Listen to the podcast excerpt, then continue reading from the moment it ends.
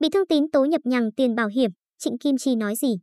Theo lời Thương Tín, vì Trịnh Kim Chi nhập nhằng tiền đóng bảo hiểm cho con gái nên nam diễn viên mới đề nghị gửi lại cho mình. Liên hệ với Trịnh Kim Chi, nữ nghệ sĩ cho biết thời điểm Thương Tín nằm viện, cô có đến nói chuyện với vợ của nam diễn viên. Đồng thời, bà bầu sân khấu kịch khẳng định còn xin phép đồng nghiệp mua bảo hiểm cho con gái ông.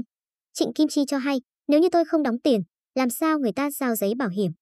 Với lại tôi có quay video lại đàng hoàng, mọi người cũng xem rồi. Cái này bên bảo hiểm làm việc đàng hoàng, có đại diện đến giao luôn mà.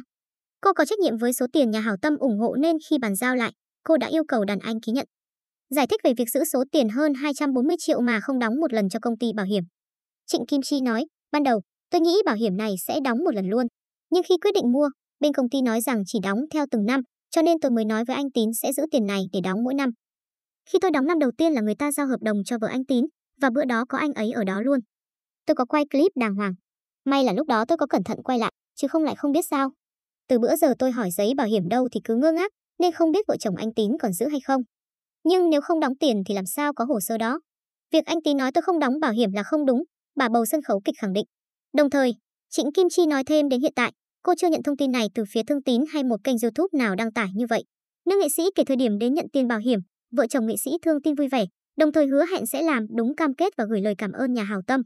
Thật sự tôi rất bất ngờ khi nghe thông tin này.